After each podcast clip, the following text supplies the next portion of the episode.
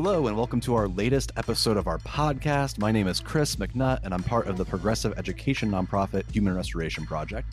Before we get started, I want to let you know that this is brought to you by our supporters, three of whom are Paul Edgarto Perez, Kane Letzia, and Corinne Greenblatt.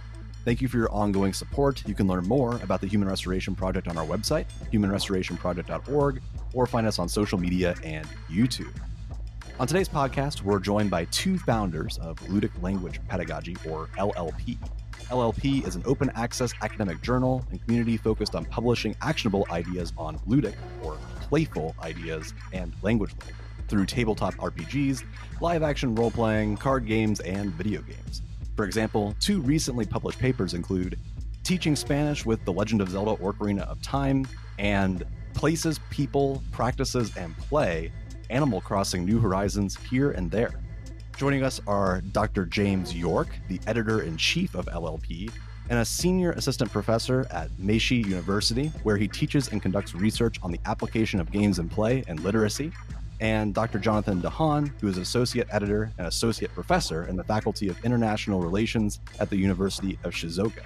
I didn't also should have added on that you're both in Japan, which is interesting in and of itself. Jonathan focuses on teaching literacy with games as well. James and Jonathan are currently writing a book on ludic pedagogy, and they led a session at our recent conference to restore humanity on ludic teaching that you should definitely check out. We'll put that in the show notes. Thanks again, James and Jonathan, for joining us. Uh, and James, we're just going to start off with you and just kind of go through some of our, our key terms, as many academics do, and really just describe the difference between these concepts play, ludic, game based learning, gamification. What is this world that we're living in when it comes to ludic learning pedagogy?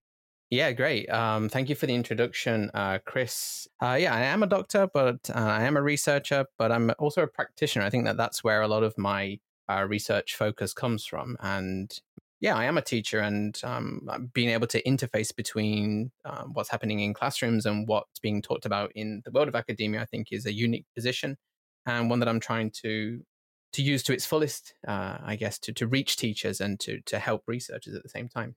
Regarding these terms, I guess we can start with the term gamification, which is perhaps the most well known term among teachers. Um, also, the most confused term, I guess. Um, it seems to be a, a word that has used as an umbrella for anything to do with games or game like approaches to teaching. You may think, well, gamification is that like playing Monopoly in class? Um, gamification is that like saying X, giving students XP instead of giving them a grade? Is it Minecraft? Is Minecraft gamification? Right. So I think there's a lot of confusion around the terms, um, both gamification and game based learning. Definitely not.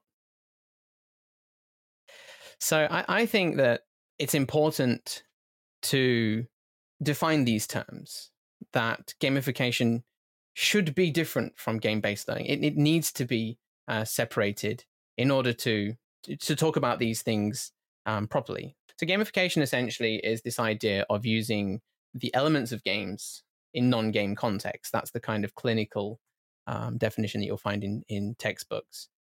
Generally, how this has been interpreted and applied to these non-game contexts, eh, and let's stick with education then, is that, like I mentioned, the the the reframing of of the classroom as a game. Teachers really uh, glom onto this because it's nothing new, really. Um, the, the, the classroom is already kind of gamified in the fact that there is quantifiable outcomes.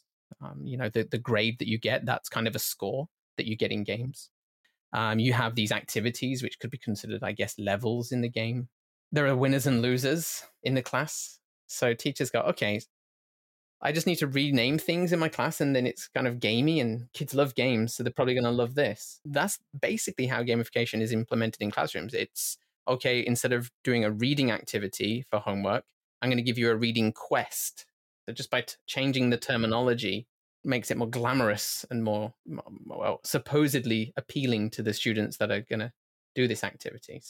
And also like tagging on things that feel gamey that add to the, the extrinsic motivator element. I know 10, maybe 20 years ago now, um, there was the badging phenomenon, putting badges attached to everything like the Boy Scouts or something, where you, you get your badge for completing three homework assignments on time, and that would give you a 100 XP to level up and put a hat on your avatar or something in the in the tech system or class dojo which is used in I, they advertise i think 95% of classrooms or schools. 95% of schools use class dojo. Yeah it's it's definitely taken the world by storm. Yeah so this this idea of like you said um, rewards based um, gamification extrinsic motivation um, tapping behavioristic um, qualities of gamification. Um, it really the problem with it then for me is that it doesn't doesn't change the underlying structure that's already there. Right? Um, if we want to change schools and make them better, quote unquote better, then just by changing terminology and by focusing even more on extrinsic motivation and behaviorism, it doesn't really do anything. So that that's kind of the problem that I have with this term gamification and its implications for, for education. So in opposition to that, then we have this idea of well, what's game-based learning? Um, and game based learning is simply just any learning that is um, facilitated through the use of a game. So, where gamification is using game elements, or at least applying game elements to the to the um, the, the construct that's already there, game based learning then is saying, well, we're actually going to use a game, a real a game, to achieve something. So, okay, you could use civilization to learn about the the world, uh, the, the the map of the world, or something. You could use uh, Minecraft to do a kind of group, um, what's the word, like collaborative activity to to build trust with each other, um, to learn about deforestation, to learn about farming.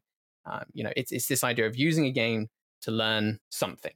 Right, and this is something that I think that anyone who's grown up in the last thirty years probably played SimCity or Oregon Trail when they were in school and everyone pretty much remembers the major life lessons, I guess, or historical lessons of Oregon Trail. People know dysentery probably solely because of Oregon Trail. And it it wasn't something that we were forced into through some kind of lesson plan. It just existed in classrooms and kids played it because it was fun.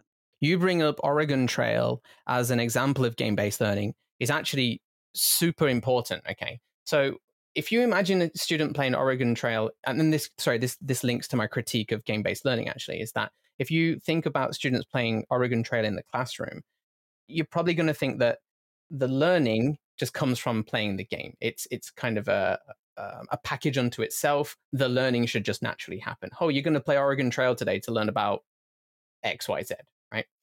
Now that that's the problem with with game based learning is that it has no pedagogical ideology. It has no kind of teaching attached to it. Game based learning, in fact, could be implemented in a, behavioristic manner. In that you're, you're going to play this game to get ten points, right? It, there's no teaching around it. There's no reflection. There's no onboarding.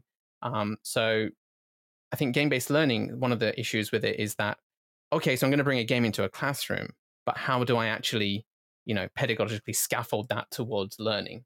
Um, so if we if we just sum it up then we've got ga- gamification which is saying we're going to take these elements of games and apply them to the classroom as a kind of fake simulation layer on top of what already exists not change underlying structure. There's a problem there.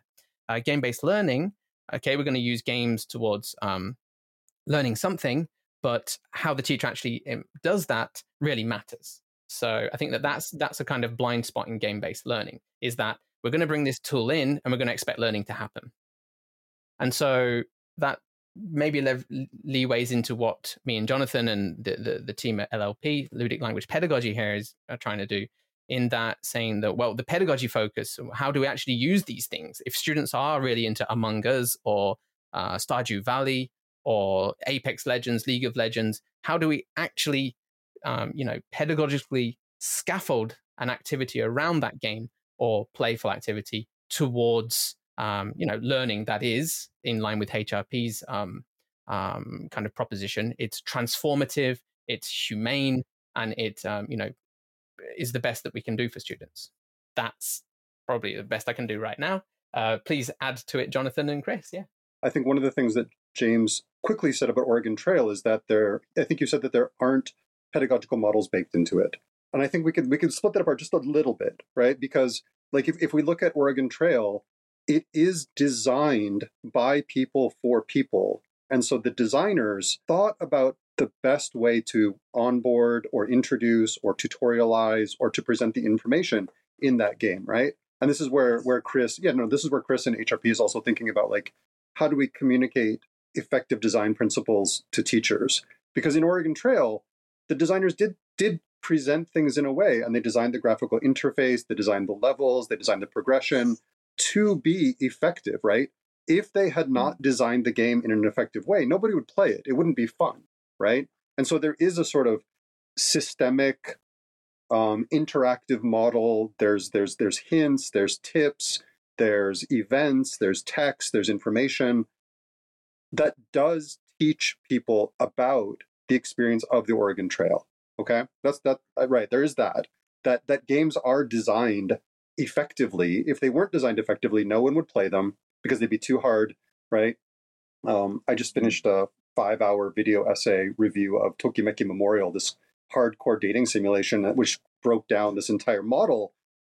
Right. It's it's it's very difficult. It's it's it's impenetrable. Right. Okay. So but and then but then to go back to James talking about about Minecraft, Minecraft is designed also to onboard people. There is a tutorial in Minecraft, but there are things in Minecraft that are a little bit obtuse or obscured or ideas that are underlining what Minecraft is. For example, I just watched a video essay on how in Minecraft you can abuse the villagers in Minecraft and transport them to another place to build a sort of work camp to to farm certain elements. And it's basically you're you're you're engaging in colonialism right? Where you can do things in games and not be aware that you're doing things in games or that they have meanings right? And so um, i mean so for example like animal crossing as well you brought that up in the introduction like it is a model of capitalism. It is a model of, of a mortgage system. It's a model of consumerism that perhaps the player can see that the designer did put in the game, but if the learner is not aware of what colonialism is or what capitalism is, it's very difficult for someone to play a game and then reflect on it and go, oh, right, like I, I shouldn't be engaged in colonialism in this amazing voxel game, right? No, no, really, right? And that's and I think that that's and that's where LLP starts with is like there are there are systems in games and there are ideas in games and experiences in games that learners might not be that probably won't be able to unpack by themselves right?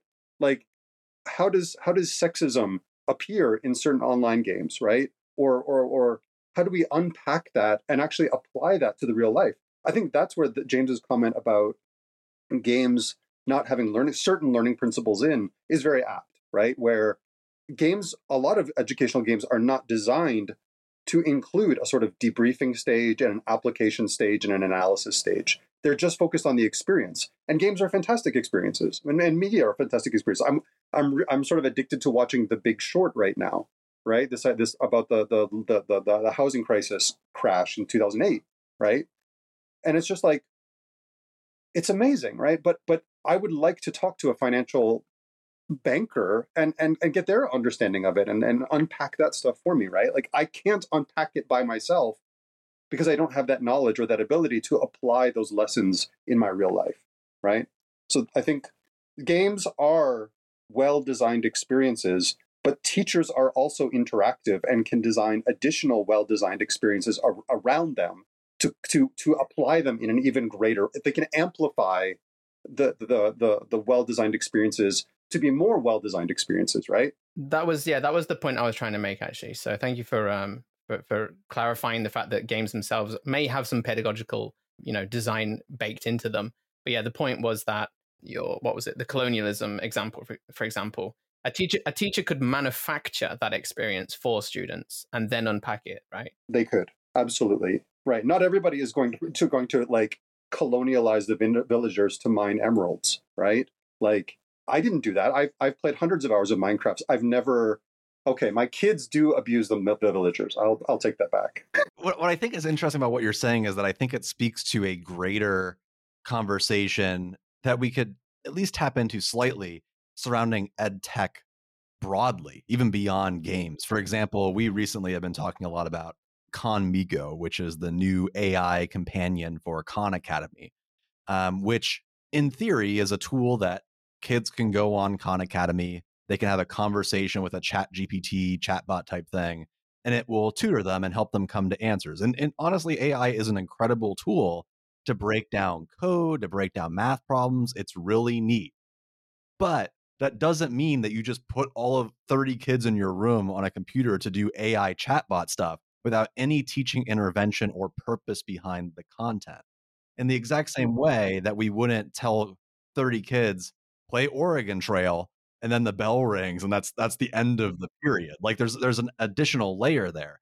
And something I, I want to make sure we got to is that this doesn't just apply to video games. And, and you guys talk about this a lot. It's it's board games, it's tabletop games, it's role playing activities, and it also dives into the conversations around the systems that the games are in, but also conversations about how you play the game itself, like strategy. Um, a, a, good example I have is I, I, used to teach the Cold War and McCarthyism. So when people were investigating uh, communism, they thought everybody was a communist, spread like wildfire. Um, we used to play what was called the red dot game. A very simple game. You cut up a sheet of paper, like tear it into a bunch of pieces. Let's say there are groups of eight the teacher will take a red dot, put it on one, write red because of color blindness, and then put black on all of the other ones. So you have seven black dots, one red dot, discreetly give it to every single kid. They look at the dot, they put it in their pocket. And the goal of the game is everyone has to vote out the red dot. And pretty much about 60 seconds into this game, chaos ensues because everyone will just start screaming at each other because they just assume everyone else is the red dot. And very rarely does anyone actually win. And what tends to happen is everyone isolates from each other else. They think everyone else is the red dot. So you have this group of people that kind of all span out. At the end of the, the activity, there's like 30 people around the room and they're all hyper suspicious. That in and of itself, the strategy of that and how you feel and how you play it emulates the literal thing that happened during McCarthyism. That's that's exactly what people did. They sold out their neighbors. Uh, they were they were worried about someone being over their shoulder at all times, etc. Go ahead, Jonathan. Yeah, no, exactly. Like that's phenomenal because you, you're, you're describing, and, I, and I'm sure like you're, descri- you're describing a system which is really elegant, well designed. There's there's hidden information. There's there's instructional principles baked into that. But then of course you're going to debrief it and you're going to talk about what it means and the accusations and how this feeds into psych, you know psychosis and things like that. Not psychosis, but you know what I mean, like uh, uh, you know, right? And so I think what James was just talking about, and bringing it back to the definitions, like yes, this is the kind of stuff that we want in the classroom. Like we we do want to have these elegant, like the red dot game is is is frugal, right? It's it's just a piece of paper, right? It's it's a it's a face to face simulation. There's there's there's all these hard skills and soft skills and knowledge and strategies, and you can write essays about it, and you can do all this kind of stuff. Like I think that's a really wonderful example of of ludic language pedagogy, right? And there's tons of language in there as well, or ludic pedagogy what I what I think is really interesting and, and, and what we would love to try to convey in this podcast is that what do you call what you just did? Do you call this game-based learning? Do you call it game-based teaching? Do you call it gamification? Because I think that's just like it's just a very side box of saying I think it's very hard for lay people, for, for even researchers to label what that is. And I think that leads to the problems about gamification. Someone will say, red dot game debrief red dot game debriefing uh, writing essays to prepare for the regents exam or whatever. Or um, class dojo and rewarding people with the sound effects for, for, for being on task. Let's just put those in the same barrel right? Right? And that and that's it. That's and that's and that's the thing. Like and that's just that that's just the nature of the academic silo of jargon of of people's literacy of going minecraft um, oregon trail um, class dojo, uh, rewards and punishments, grades, levels, achievements, badges, red dot game and debriefing. They're all the same thing, right? And because kids love because because because kids like games, right? And so that's that's I think that's the anti ed tech, anti like is, is the thing we're fighting against, not fighting well fighting or or trying to deal with because it's it is a literacy like it's a it's an understanding it's it's restructuring right? It's systemic rather than a tag on because the the concept of gamification as it's typically said through school is you're a teacher these are students let's do things better using games. But what we're really getting at here is actually redefining what good teaching is because games like the red dot game but also having your kids play video games in class is fairly radical if you are doing that for longer than 15 minutes, if you're debriefing and talking about it, if you're doing this consistently and it's not a one off, that is going to make your classroom loud. It's going to make it hands on. It's going to make it experiential. And that is quite literally, re- yeah, it's teaching as a subversive activity, you know, literally redefining what it means to have a classroom. And I think that's a complicated conversation. And that's, and that's just people's like, like human attention spans, thinking about the future, being able to deal with the systems of education. That's a much more nuanced, difficult conversation to have than I can reframe my class as quests and badges and, and achievements and, and and XP, right? And so that that's interesting. That's yeah, that's the third rail, right? The thing that I'd like to add here is then that we we kind of talked dismissively about gamification um, because it doesn't really change the underlying structure of the classroom. Okay. Um, of course, you know, grades, um, scores, um, quantified feedback can be effective in knowing how well you're doing. Yeah, of course, Alfie Kohn's rewards and punishment feedback is good, of course. We, we do like feedback, but um, yeah, gamification doesn't really change the underlying structure. Okay. Um, the issue that we have with game based learning then is um, well, one is is there any pedagogy there that the teacher's doing? Right. That that's that's the first thing. The second thing that I think that we touched on is um, maybe t- teachers listening to this when they think of game based learning, it's like I said, the Minecraft, the video games, and uh, the digital games, and it's well. How the hell am I going to bring Minecraft into the classroom? How the hell am I going to get 30 devices so that students can um, experience the Oregon Trail, for example, even. And I think that's one of the the issues with this this terminology game based learning is that it has been kind of hyper focused on the digital. Um, whereas what Chris just introduced is this red dot game um, that would for us definitely. I mean, it is it is a, a game of sorts. Um, so it, it would come under the umbrella of game based learning. But the way that game based learning has kind of been sold is that the red dot game doesn't really fit into the, the narrative.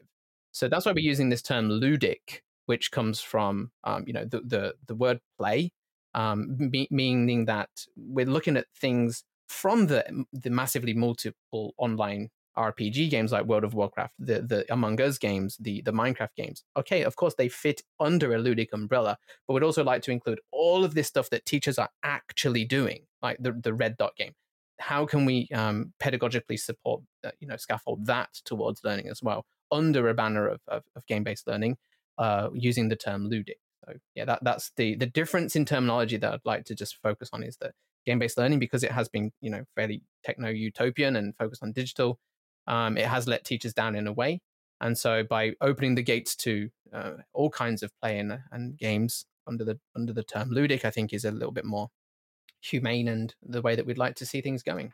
James, uh, just addressing the first part of that, and then I want to get to what it means to be ludic in physical spaces as well. That that external motivator piece, something that I've been watching very closely because I myself am a, I'm a pretty avid board gamer, video gamer. I'm I'm truly a nerd, and this has been ongoing. But I feel like really recently there's been a massive pushback to external motivators in games.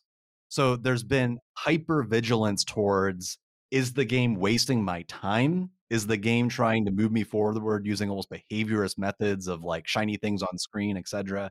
Or is the game fun in it of itself? Like we've seen recent releases of games that are all style, no substance.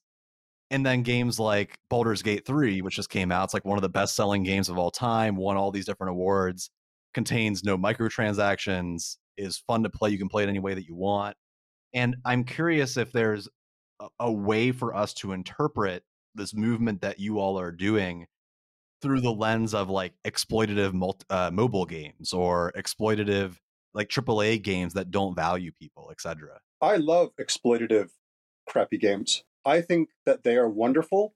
And I think that the more of them, the better, because we can bring them into the classroom and we can use them to show students how manipulative systems and people are. And if we don't have those, then there's not a shortcut to really showing people how awful other human beings are. It makes a really good case too for when you can use extrinsic motivation because yeah. it's not like there's no role. I think that some people get stuck in the binary, right? They get stuck in this idea of extrinsic motivator bad, intrinsic motivator good.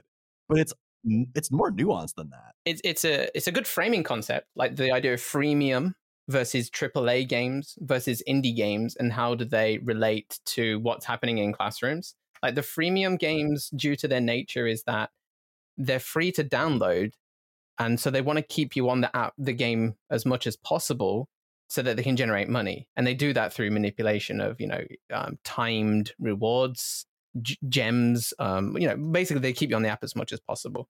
Okay, this is kind of pessimistic, but you can see that if if maybe high school or junior high school, whatever you, uh, teaching, if the content is such, can I say bullshit?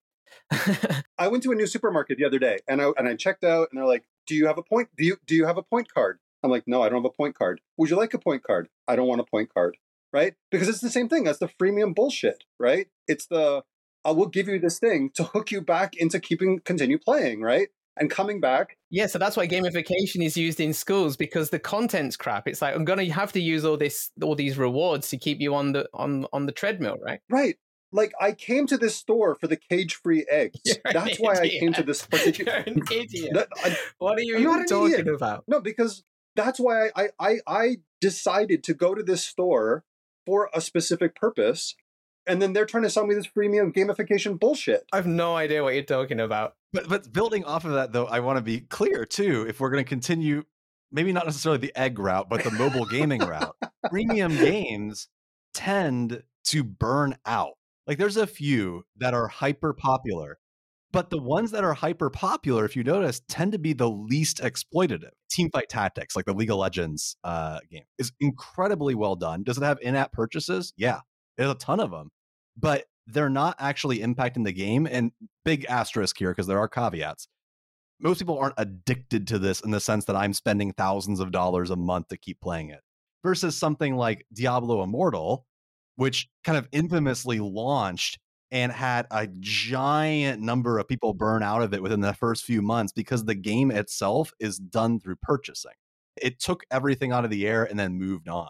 And if we think about that from a teaching angle, that's the same as saying, hey, my class is it's fun just because it's fun. And every now and then we have some extrinsic motivators because we have to to keep you all going. I mean, there's a little bit of that in there.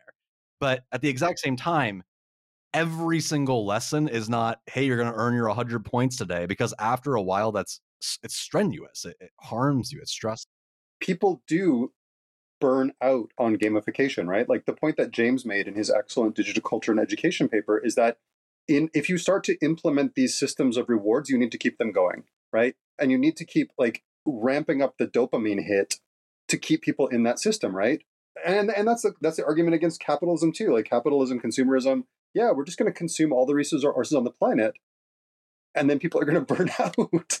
Yeah, I think um, you can also think about it in terms of passion versus profit, right? The game design is it designed for profit or is it is it a passion project like an indie game um, that that doesn't try and keep you attached? It's it, if you like it, you like it. If you don't, you don't, right? I play a freemium game called Tricky Machines. Okay, it's this crazy high, it's this is janky driving simulation game. It's it's free to download, um, and you get rewinds because you're going to make a lot of mistakes driving these hor- like really difficult to drive trucks and forklifts and and and and trailers around this 3D blocky world.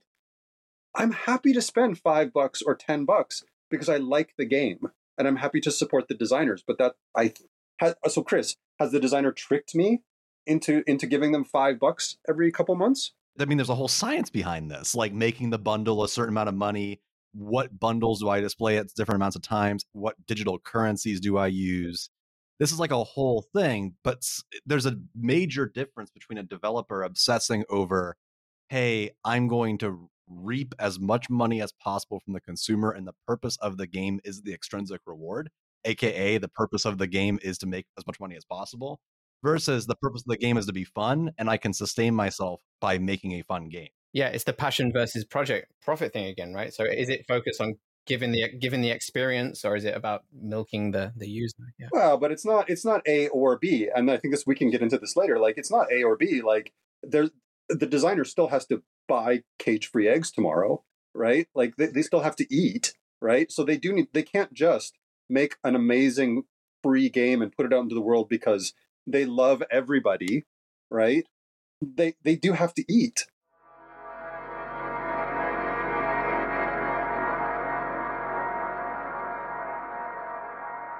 Meet Dominic, a typical kid navigating the monotony of school. Every day, he trudges through a seemingly endless cycle of uninspiring lectures, textbooks thick as bricks, and the ever present drone of the teacher's voice. As the clock ticks, his creativity wilts within the confines of rigid curriculum and standardized tests. The fluorescent lights flicker against the beige wall, casting a sterile glow over the rows of tired faces all daydreaming of adventure and excitement outside those confining walls. Even the most intriguing subjects lose their allure as they're squeezed into the unrelenting schedule, drained of the spark that could ignite a passion. Dominic yearns for a spark of real world relevance or a chance to explore his unique interests. But the system seems determined to snuff out any hint of excitement that deviates from the script. The bell rings, echoing the same familiar routine. The purpose of the Human Restoration Project is restoring humanity to education. We believe in fostering a human centered systems approach that revitalizes and rehumanizes the educational experience for students and adults alike. Through our research backed, informed guidance and collaborative effort with students, teachers, and administrators, we are actively shaping the narrative of public schools. We aim to build trust and foster a strong community of backers who share our vision. We believe in the power of openness, and with your contribution, you're helping us maintain this organization and continue to restore humanity to education. Here's a quick summary of our financial situation. Our income sources are donations, grant funding, and professional development. We don't generate a profit on our other endeavors like our conferences, resources, and videos. We're funded through 2024, but are currently reliant on potential grant funding to stay afloat. Our only major expense is payroll. The only two full time employees at HRP, Nick and Chris, each make $55,000 a year. And last year, 92% of our funding was used toward expenses. That's payroll, website fees, transcription services, and more. In other words, every dollar counts. Human Restoration Project is a 501c3 public charity, and your donation will receive tax deduction benefits in the United States. Our EIN is 84 375 3948. As a bonus, all donor gifts are produced by Raygun, ethically sourced, sustainably made here in the Midwest, and the largest union clothing chain in the United States. And as I can vouch, the shirts are also very, very comfortable.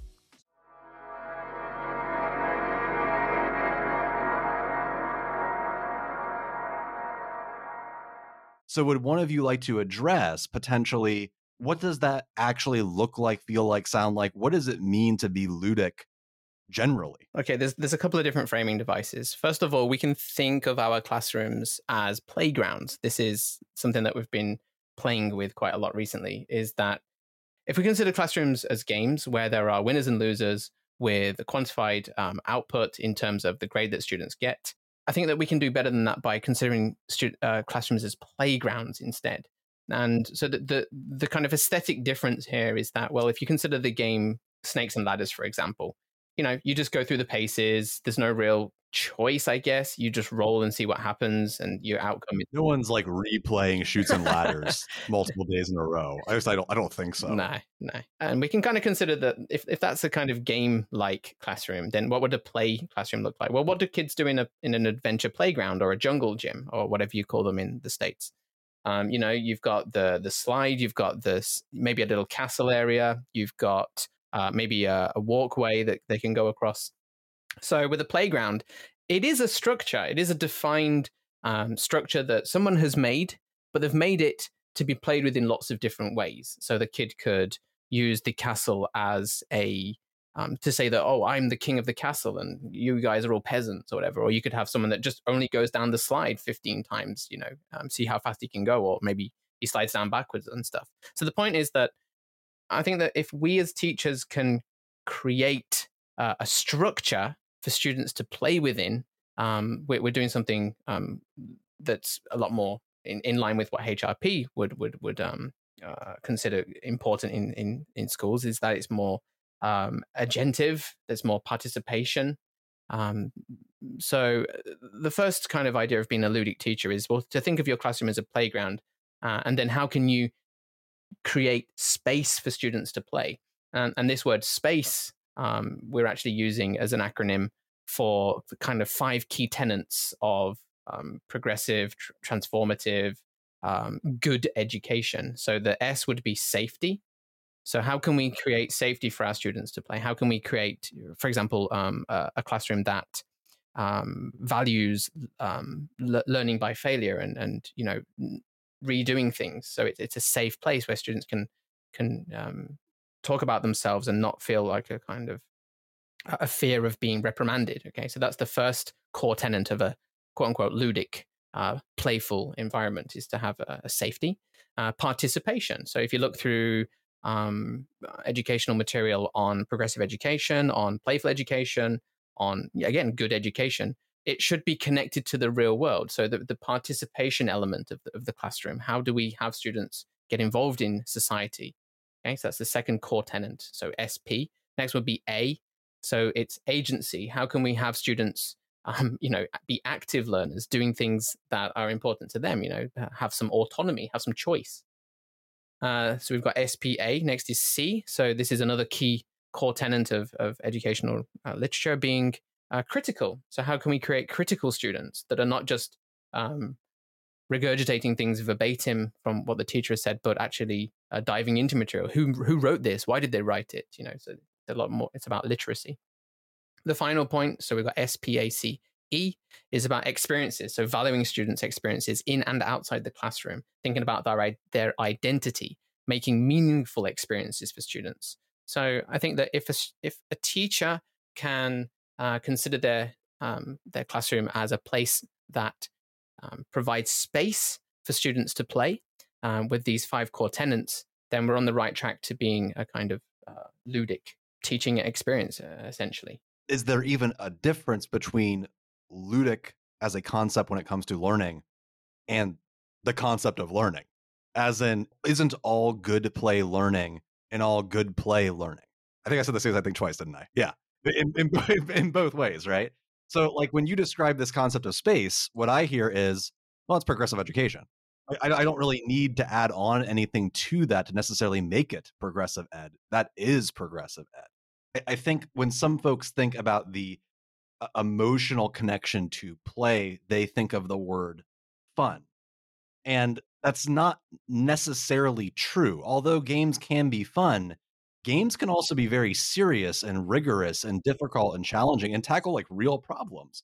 I've played everything from, you know, I'll play some like dumb game on my phone to pass 10 minutes because I'm bored and it's like a quick dopamine hit to I'll play like Albion Online or some like hardcore MMO and make a spreadsheet for hours and be doing like math calculations. And I'll end after like three hours thinking to myself, why am I doing this? This isn't fun. I'm like working. I'm working harder than I do on my day job playing this game but yet I still continue to do it.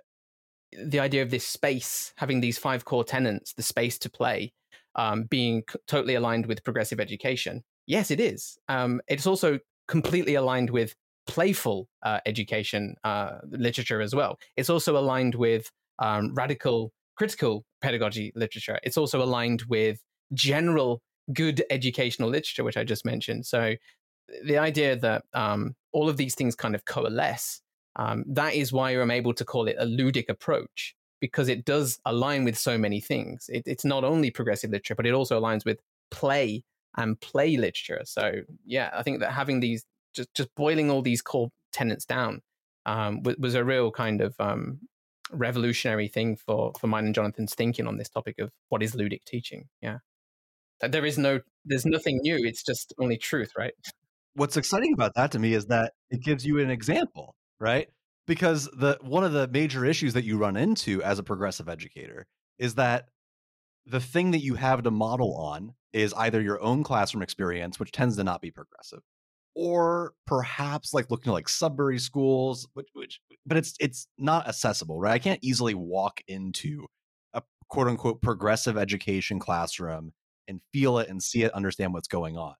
But again, pretty much everyone born in the last few decades plays video games actively or has played a game and they can understand that like that's a super accessible thing for most folks um, to go play a board game or video game we, we talk about this but like this is getting into like semiotic domains of understanding teaching and learning through the domain of games and play and learning and just making that realization that oh hey these are really similar if not the same thing so um, the question that you asked a, a few minutes ago about like uh, about fun. It's philo- it's philosophical. It's it's it's remarkably hard to to, to define what what fun is and, and what play is.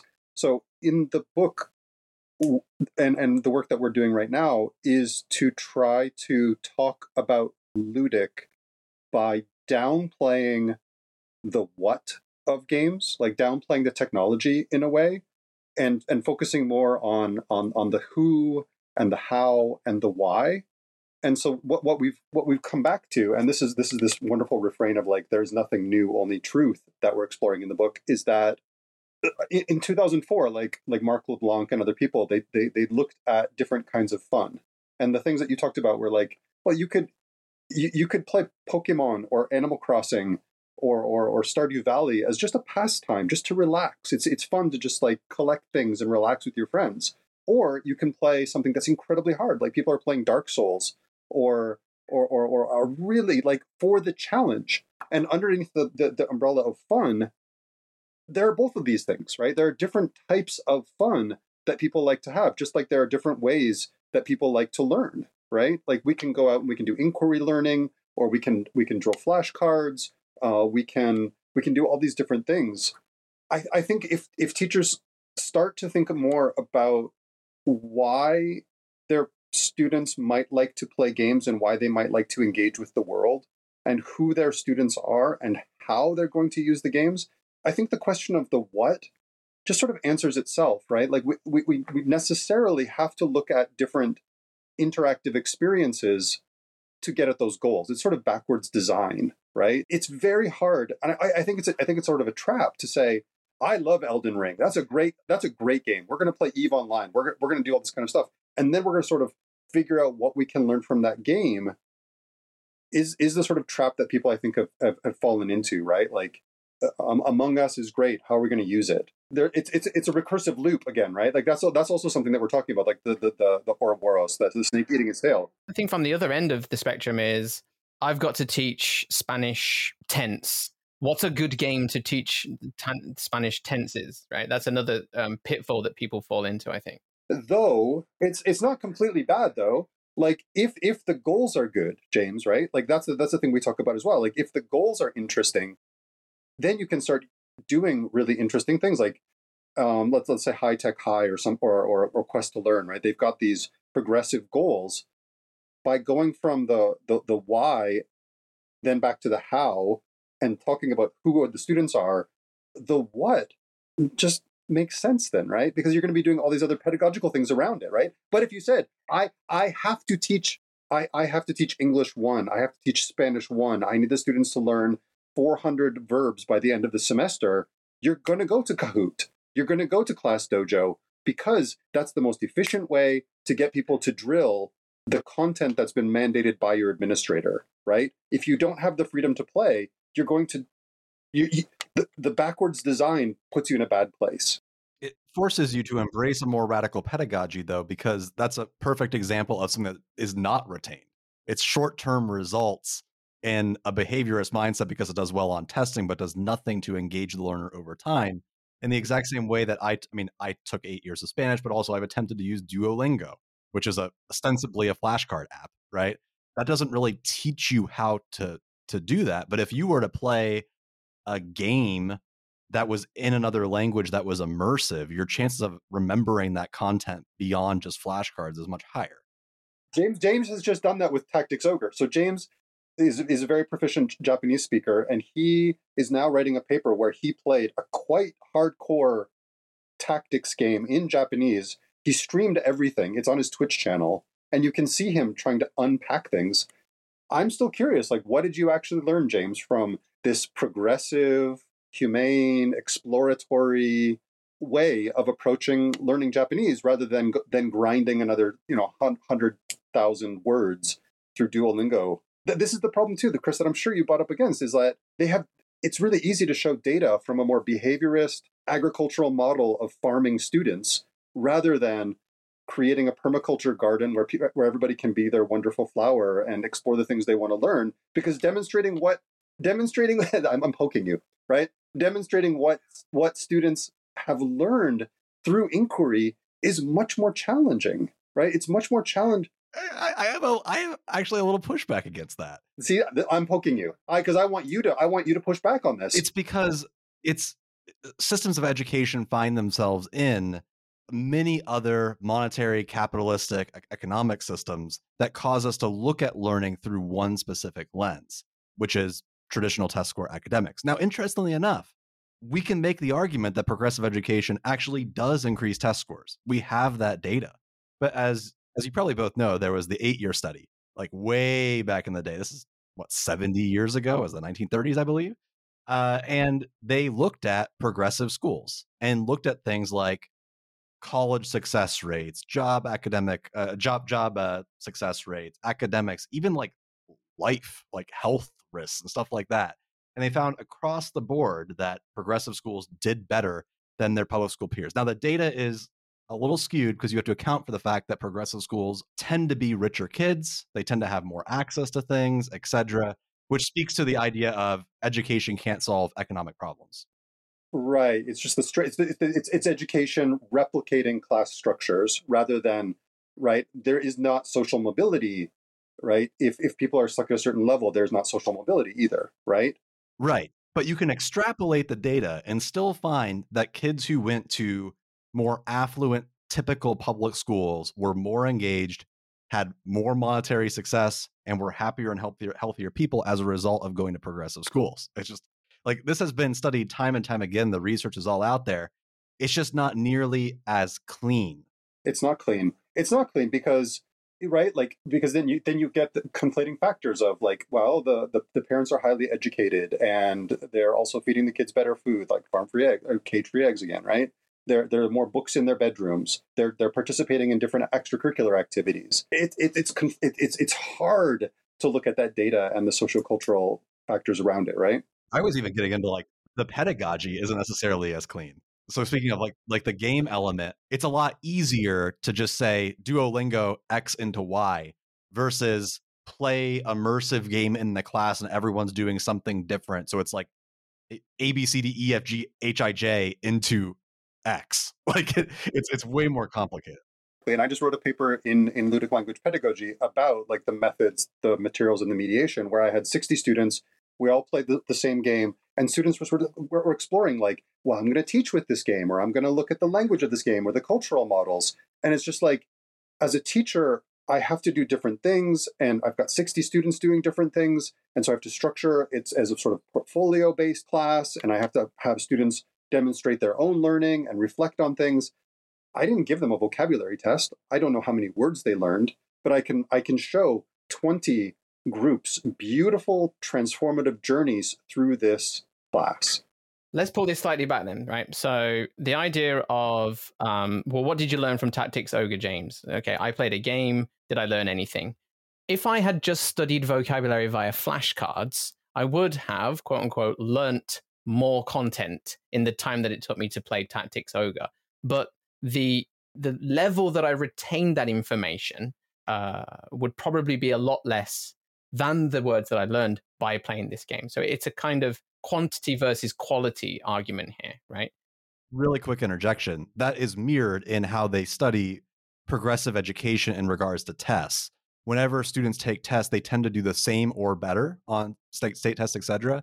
But folks that go through progressive pedagogy get more complex answers correct. So they are worse at the rote memorization questions, like what does this word mean? But they're way better at what is the theme of this passage or something like that. Interpretation, critical thinking, this, these, these these measures. That's great. So the the problem here, we're going to go pessimistic though now, unfortunately, is that the thing that my universities well I've, i spoke to chris uh, outside of this podcast about it. Uh, for example the the university entrance exam in japan or maybe the sats something in the states what they're looking for is that quantity over quality.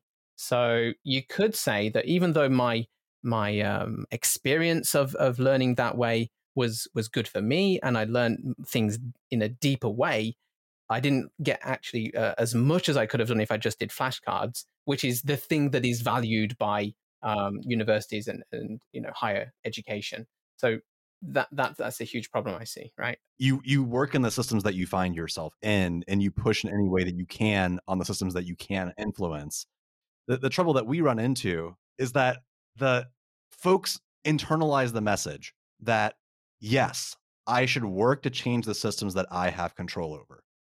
But their interpretation of what systems they have control over is heavily skewed in the sense that they could be taking much bigger risks and changing much bigger systems. They just don't know it because they haven't tried. They've limited their own potential.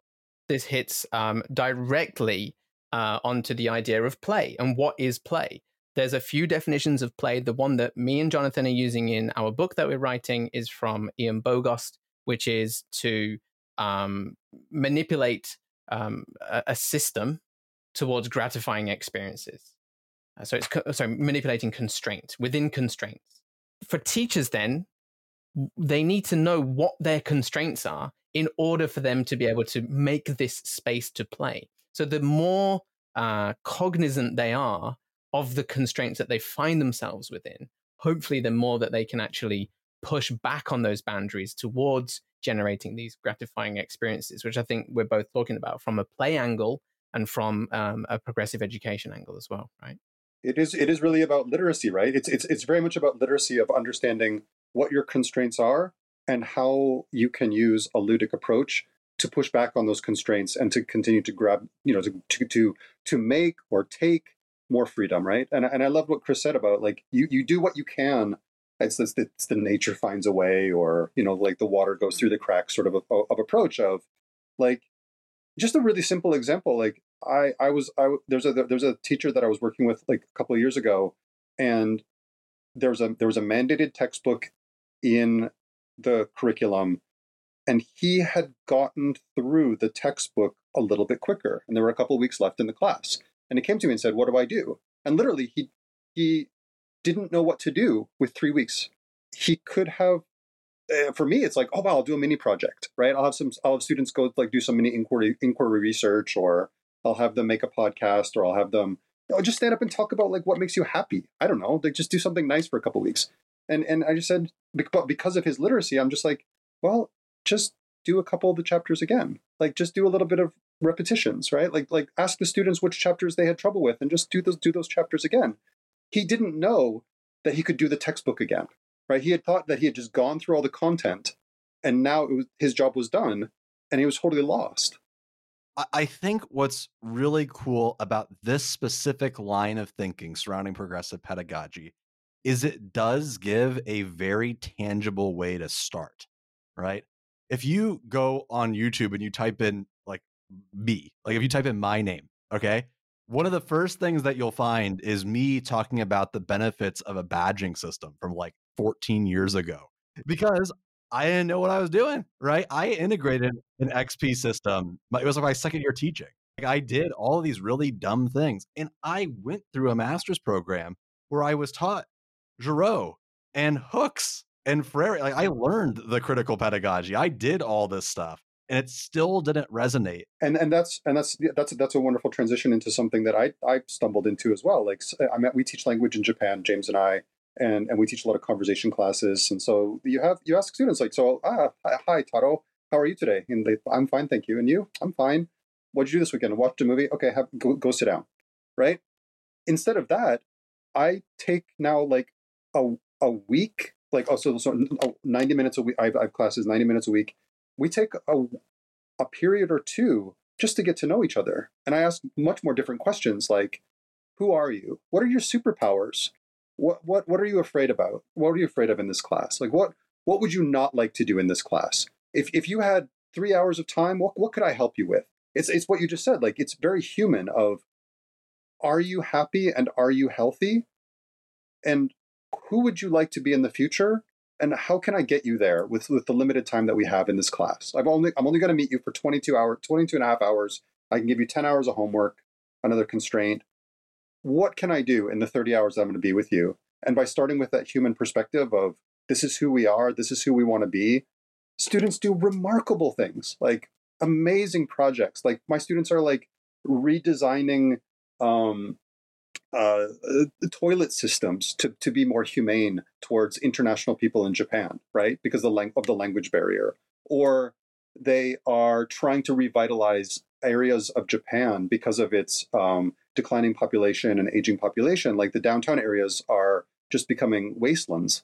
And so I have students going in and like talking to shop owners and saying, what can I do for you? I mean, I'm a student, right? I, I teach them. These are the magic words. Like, I am a student. What the say this is just the magic word. Like, people will help them if they say, I'm a student and I want to do something. They could. It's it's just like a, a, a lightning in a bottle, and people start talking to them. I was going to say, how do you tie that to ludic pedagogy? This idea of agency and interaction. Like, I used to, t- the way that I used to teach classes was much more teacher fronted, right? All right, oh, here's the textbooks open your open your book to page 17 all right uh, here's the dialogue that you've got to read okay person a person b uh, now switch. Let's pull some vocabulary out. Let me drill you a little bit.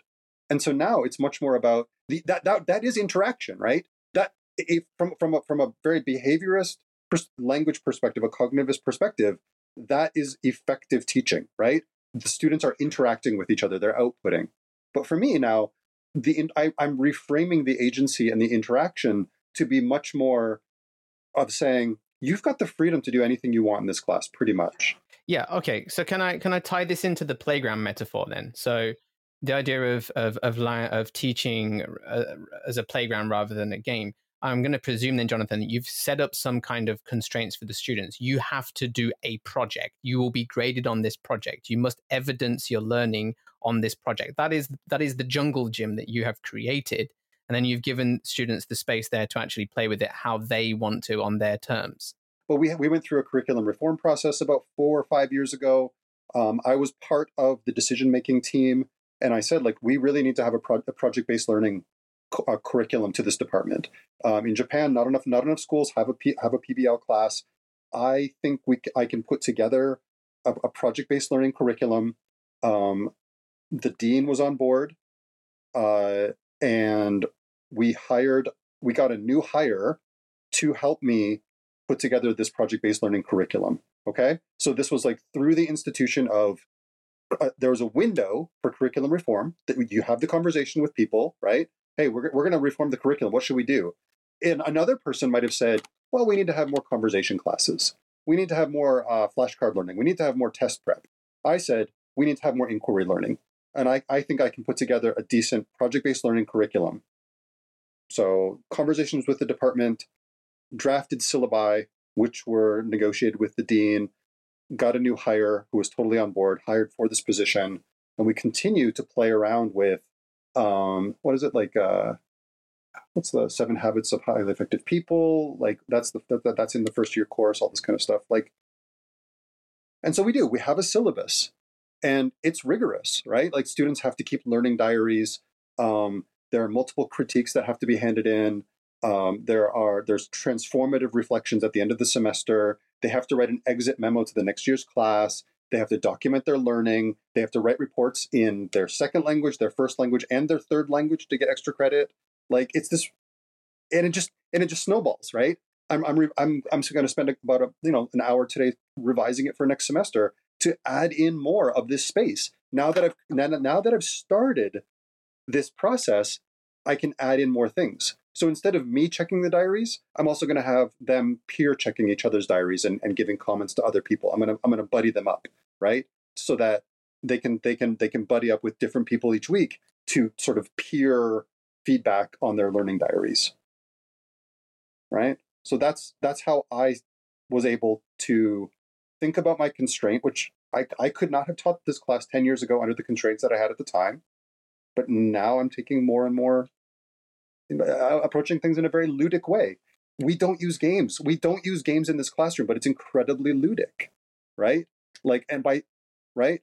I do show them examples of games, like, for example, the fun theory, like the, the piano stairs, right?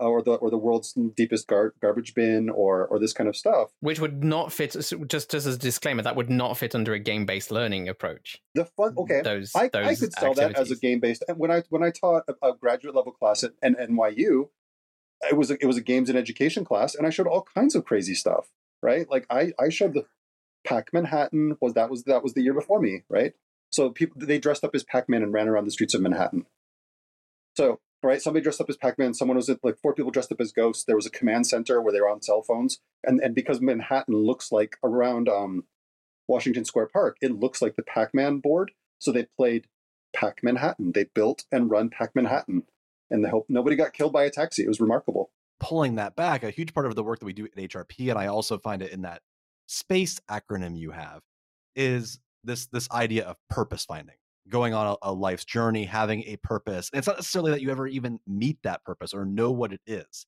It's the fact that you are on constant track of figuring out who it is that you are, who you are on that journey. It's the classic you know, statement. It's about the journey, not about the destination.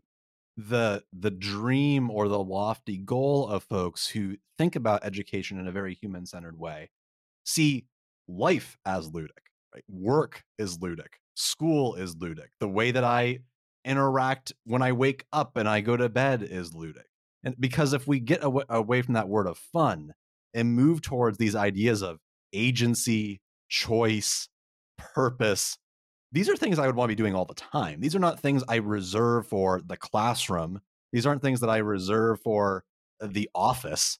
These are things I want to be doing 24 hours a day, every single day a week.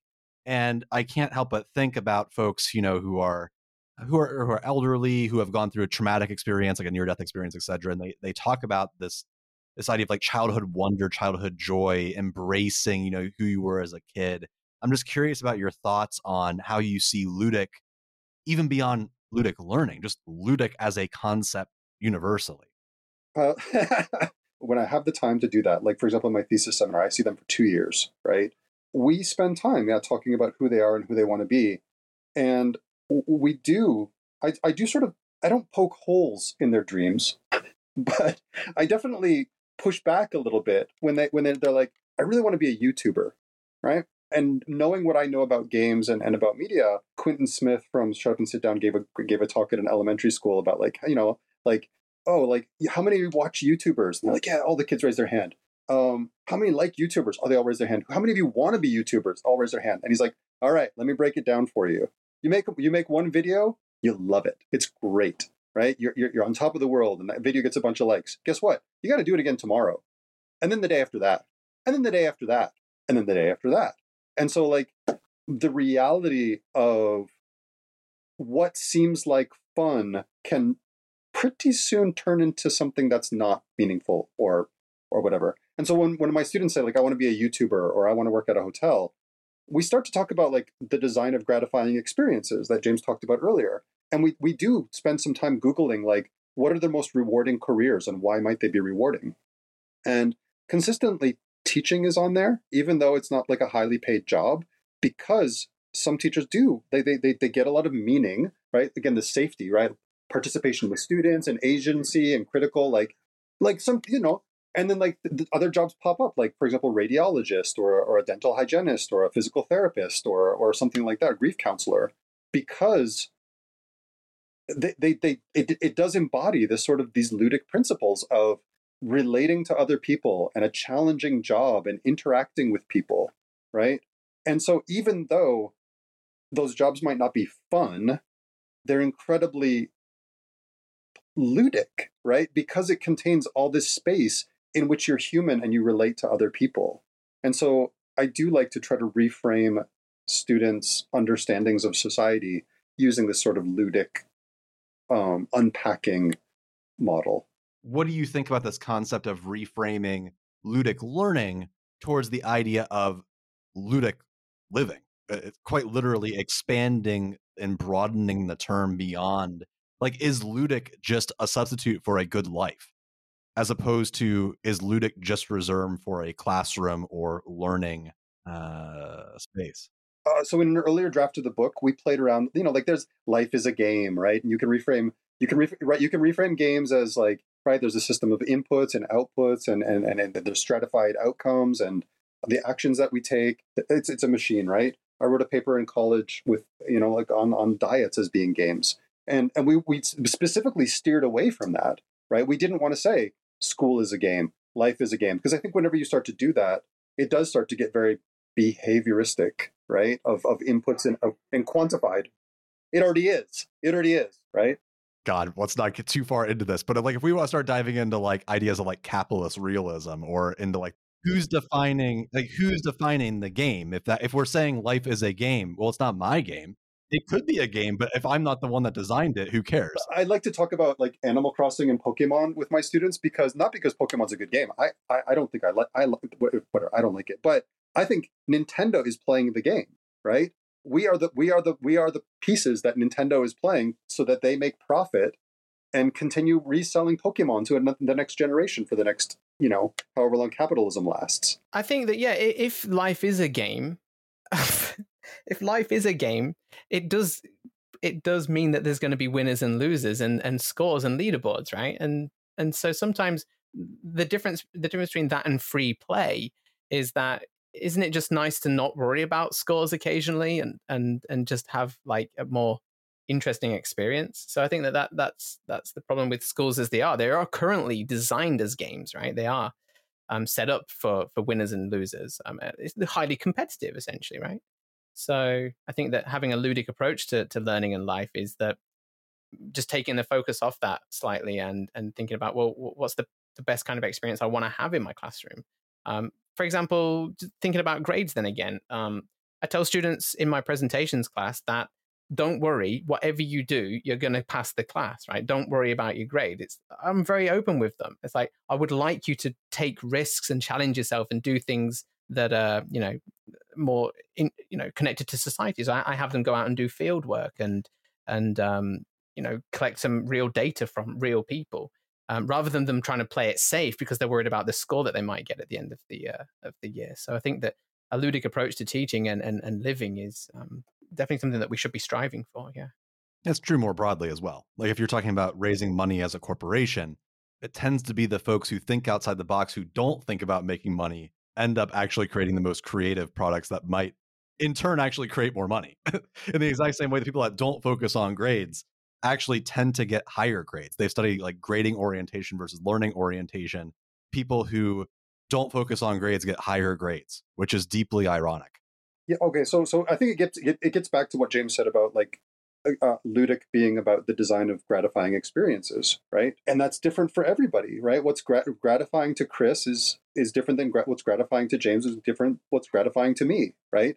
And but I think you can start to have those humane conversations with students and peers about whether or not you are living a gratified, gratifyingly successful life, and and what's missing or what you might like to change. And then and then it is a journey, right? Of of talking to students. I mean, if, if, if a teacher would walk into a class and be able to have the trust, and in one of my classes, I do start the class by saying, like, I trust you that you're going to do the work, and I want you to trust me, and I want you to say it out loud, right? Because if we don't have trust, this class is for nothing, right? I don't, I, I can't trust you to go out and, and take pictures of garbage cans or something if if if if I, if I, if I don't trust you, right? Because you could just get them off the internet and have, and then you just cheat your fieldwork, right? So if we do start to have that trust and talk about gratifying experiences and starting to have a ludic life, then I think that is the foundation for for better education and and and, and, a, and a better life. Um, I struggle with it for sure. Like whenever I go to the cabin, I like to reflect on like how's my life going. And I was late to the podcast this morning because I, I rode. I have a rowing machine in my office, and I just needed to get some stress out. Even though I'm sick, I knew that it would be better for my body tomorrow and the day after if I if I did some cardio this morning, right? So yeah, it's not always fun. I, I'm I have a cold and I'm and I'm rowing in the morning, right? In the in the in the Japanese summer, like it's not a good time, but tomorrow will be better. Games are good, but teachers are better. So uh, you you gotta have uh, you gotta have the pedagogy. It's not just about the games. Focus on what you can do as a teacher rather than what the game can do for you. Thank you again for listening to our podcast at Human Restoration Project. I hope this conversation leaves you inspired and ready to start making change. If you enjoyed listening, please consider leaving us a review on your favorite podcast player. Plus, find a whole host of free resources, writings, and other podcasts all for free on our website, humanrestorationproject.org. Thank you.